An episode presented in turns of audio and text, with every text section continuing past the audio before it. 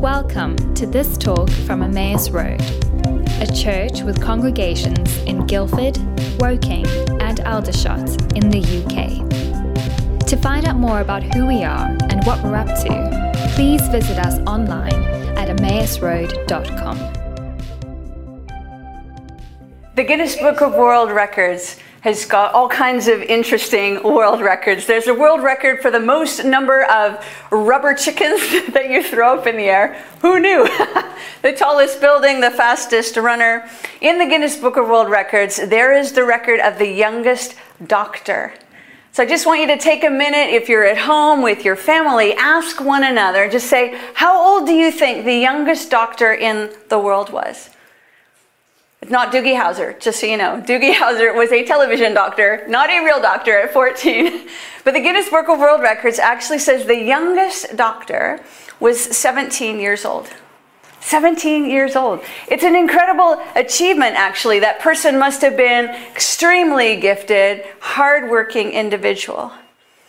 I could just imagine, though, 17, just, just imagine with me walking into your doctor's office sitting down and the doctor, oh, the door opening up, the doctor walking in, and it's a 17 year old. Gifted 17 year old, yes. Knowledgeable, yes. Hardworking, yes.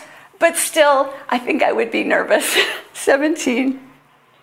Some of us are early bloomers.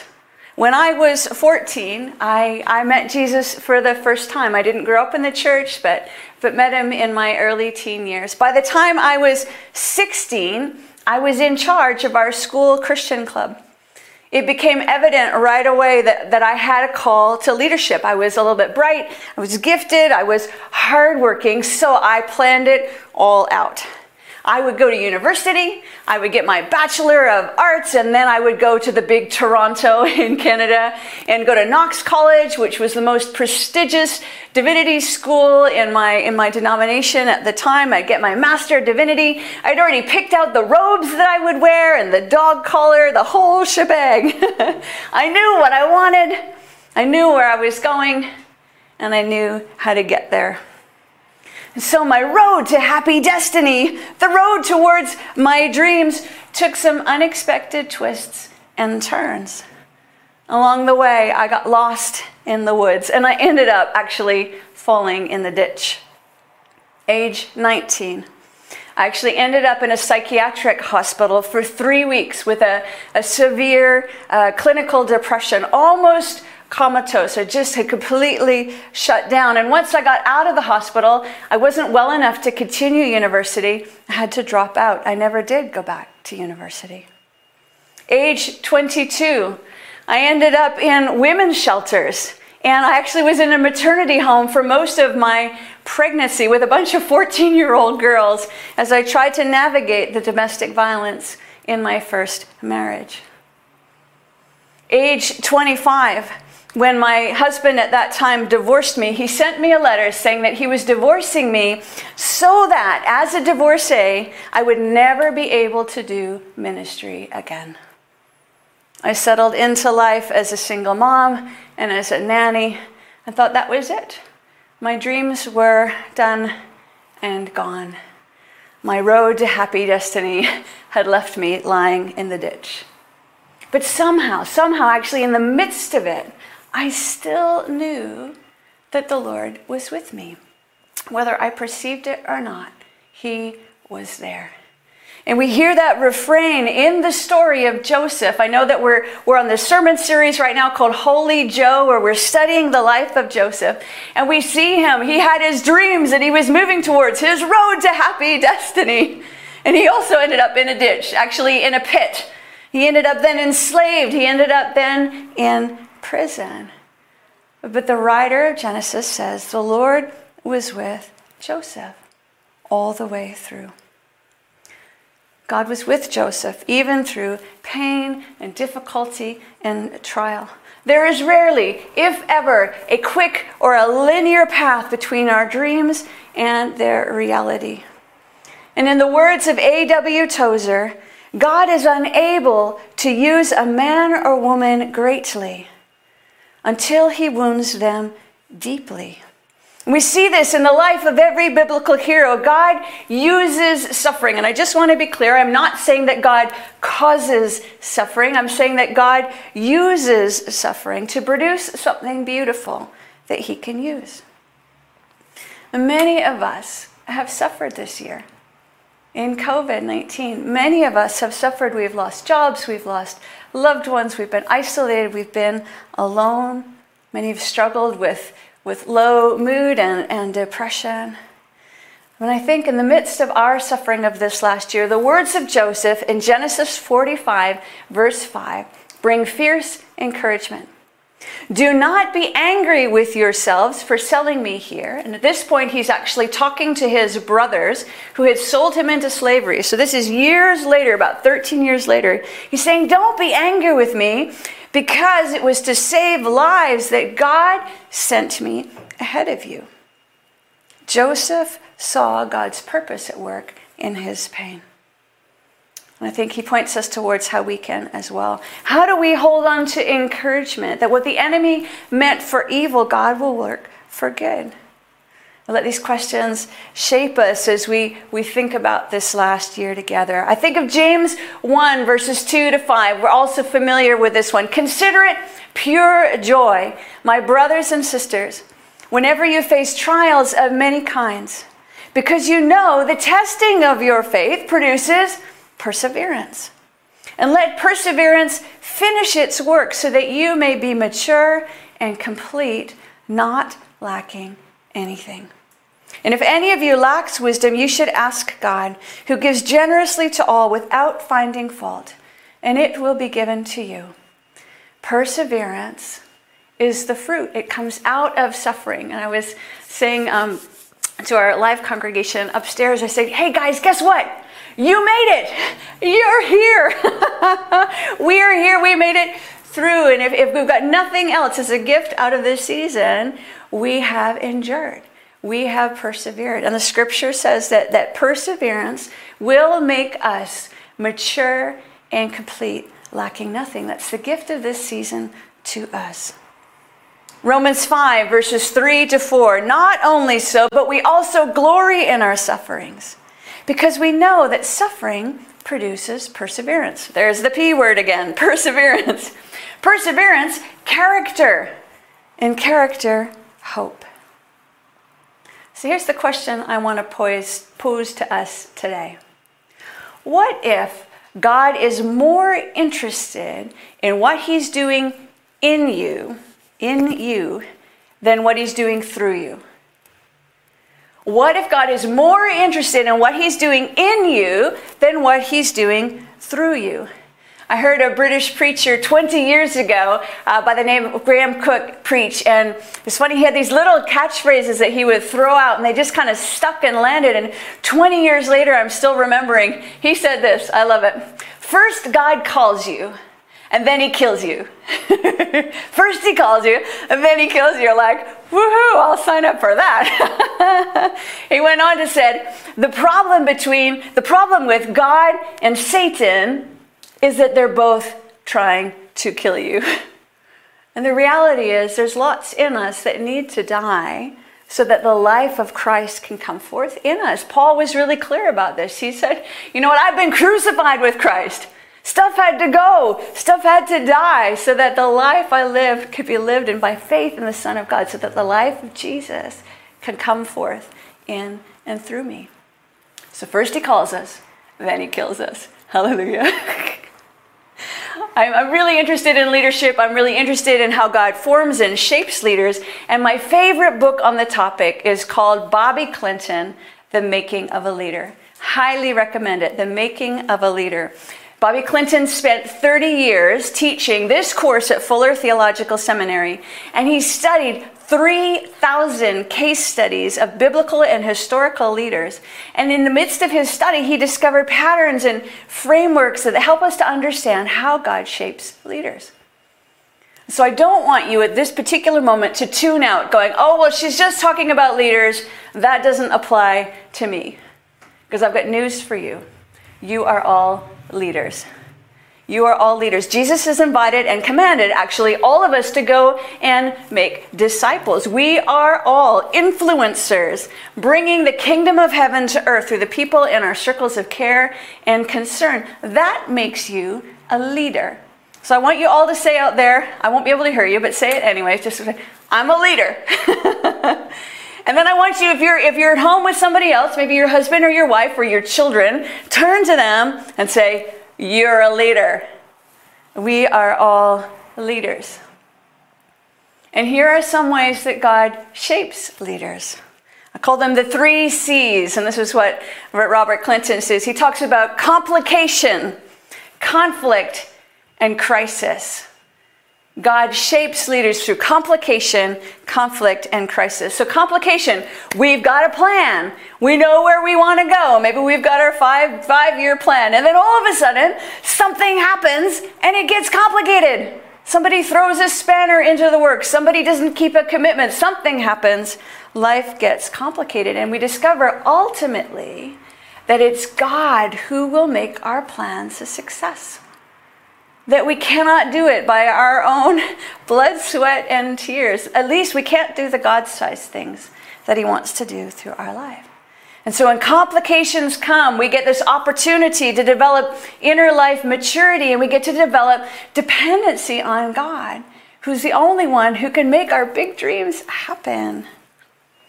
And then God uses conflict. I know we all love conflict, right? Woo! Gotta love conflict.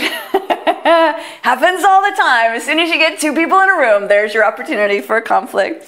But God uses conflict, whether personal conflict or ministry related conflict, to develop our, again our dependency on God, to develop our relationship skills, to develop our communication skills, to help us grow in humility when we discover we're wrong in the conflict. conflict shapes and forms us as a leader. And then finally, in crisis. Some of you may have had small crises in your life, some of you may have had large crises in our life. In crisis, the leader sees that their only hope is in God. Our only hope is in God. And then we experience God in a new way in the midst of our crisis. We see God as the only one who can meet us in that major experience of our life. And not only does He meet us, but He meets us in a way that is bespoke and personalized to us, deeply personal. He brings us through. I've had a number of completely unsolvable problems in my life, crises that I had no way to get out of myself. And all I can do is when I look in the rearview mirror is say, look at what the Lord has done. Look at what God has done. So in the midst, we get these complications and we get these conflicts and we get these crises. They're tests of a sort in the life of a leader. And sometimes we pass the test. Sometimes we don't pass the test. and I love God's response because, well, at least this is how God does it with me. He's like, ah, honey, you didn't pass that test. That's okay. We'll just do it again. so he takes us around again till we get it. It's not a pass or fail. God is not interested in pass or fail. He's interested in mastery. He will continue to shape and form our lives until we grow into the kind of men and women that, uh, that he wants us to be. And so, as we deal, as we go through this crucible of complications and conflicts and crises, we develop confidence, God confidence, not self confidence. I think that Joseph had a lot of swagger at the front end. He's like, Yeah, I'm Joseph. I'm the dreamer. I'm going somewhere. At the end, we see we'll see something entirely different. But we develop God confidence. We develop competencies. We just get it better at doing stuff because stuff is hard to do, and then we learn how to do it. And, and then we grow in character. And the overall effect is that we grow in spiritual authority. And people sense that spiritual authority on our lives, and that gives us a doorway of influence into their lives. Joseph had talent. He had giftedness. We see in the story, he's 17 years old, like that first doctor in the Guinness Book of World Records. He had spiritual gifts. He could connect with God through dreams. He was spiritually sensitive. And he had obvious leadership ability. He rose quickly in Potiphar's house to a place of responsibility. And even when they chucked him in prison, he was leading it after a while. but did he have the wisdom, the character to match his gifting? I mean, it's one thing to get revelation through dreams, and another thing entirely to have the wisdom to know what to do with the revelation, right? He got that revelation. I had a dream, you're all bowing down to me. and uh, that might not have been the wisest thing to do with that little bit of revelation that he had. But he grows in his understanding, he grows in his wisdom. And it's so important because if we're honest, if we're honest, we have all either read about in the news, and certainly we have this year, or we've seen, or perhaps we have suffered under leaders who maybe are gifted, maybe they're bright, maybe they're hardworking, maybe they've got positional authority, but perhaps they don't have the character or the God confidence or true spiritual authority. Sure we've all met or heard about leaders like that. I know I have been sometimes a leader like that myself. So, what if God is far more interested in what He's doing in us than what He's doing through us? I would argue that God is not primarily interested in our giftedness or our talent. God doesn't need our A game. I'm going to say that again. God does not need your A game. 1 Corinthians 1:27, it's clear. It says, "But God chose the foolish things of the world to shame the wise." God chose the weak things of the world to shame the strong. God is not looking for your A game, He's looking for dependence on Him. He's looking for humility. He's looking for teachability. He's looking for integrity. And we'll talk more about that next week. And if we cultivate those things in the midst of complications and crisis, then He will grow us in spiritual authority and He will expand our influence and responsibility.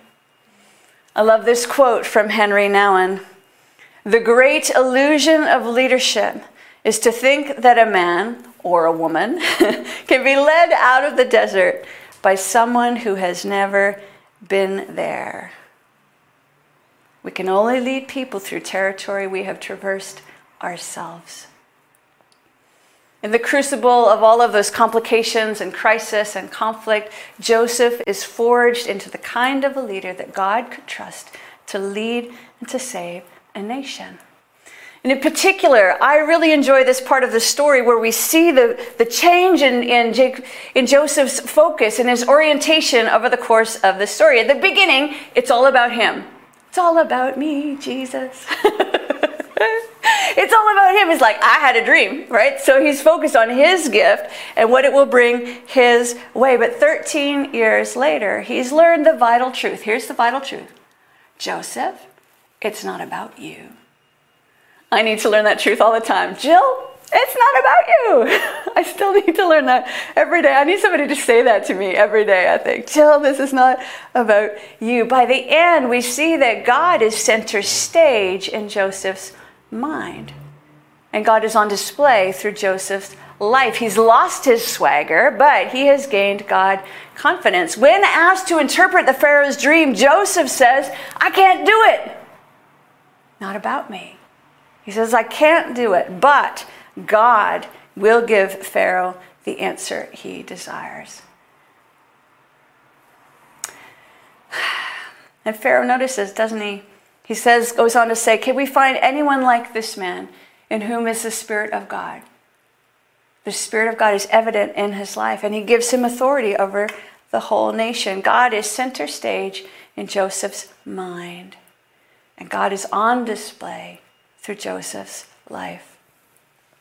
So, for some of us, this last year may have felt like the pit or the prison.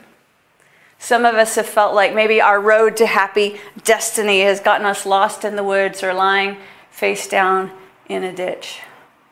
But I just want to declare over every single one of you today, every single one of you, with no exception, in actuality, this year has been your year of preparation. God is forging spiritual authority in you through all of the crises, through all of the complications through all of the conflict.